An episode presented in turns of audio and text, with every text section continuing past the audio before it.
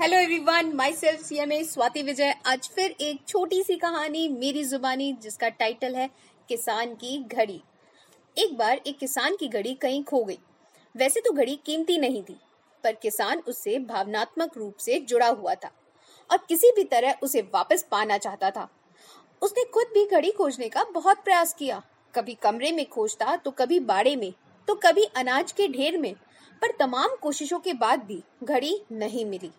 उसने निश्चय किया कि वो इस काम में बच्चों की मदद लेगा।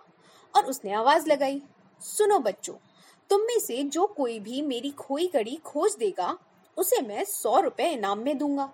फिर क्या था? सभी बच्चे ज़ोर शोर से इस काम में लग गए। वे हर जगह की खाक छानने लगे। ऊपर, नीचे, बाहर, आँगन में, हर जगह पर। घंटों बीत जाने पर भी घड़ी नहीं मिली।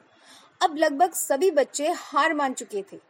और किसान को भी यही लगा, घड़ी नहीं मिलेगी। तभी एक लड़का उसके पास आया और बोला, काका, मुझे एक मौका और दीजिए, पर इस बार मैं ये काम अकेले ही करना चाहूँगा।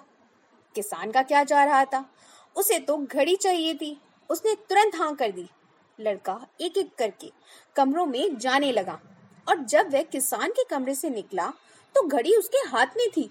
किसान घड़ी देख प्रसन्न हो गया और आश्चर्य से पूछा बेटा कहाँ थी ये घड़ी और जहाँ हम सभी असफल हो गए? तुमने इसे कैसे ढूंढ निकाला? लड़का बोला काका मैंने कुछ नहीं किया बस मैं कमरे में गया और चुपचाप बैठ गया और घड़ी की आवाज़ पर ध्यान केंद्रित करने लगा।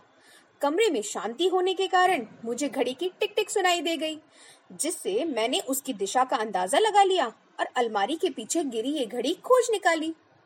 सो so, इस छोटी सी कहानी से हमें ये सीख मिलती है, जिस तरह कमरे की शांति घड़ी ढूँढने में मददगार साबित हुई, उसी प्रकार मन की शांति हमें लाइफ की ज़रूरी चीज़ें समझने में मददगार होती है। हर दिन हमें अपने लिए थोड़ा वक्त निकालना चाहिए, जिसमें हम बिल्कुल अकेले हों, जिसमें हम शांति से बैठकर खुद से बात कर सके और अपने भीतर की आवाज़ को सुन सके। तभी हम लाइफ को और अच्छे ढंग से जी पाएँगे। मेरा कहना है ये, खुद से जीतने की जिद है मुझे, खुद को ही हराना है। मैं भीड़ नहीं हूँ दुनिया की, मेरे अंदर एक जमाना है जिसे मुझे खुद खोज निकालना है।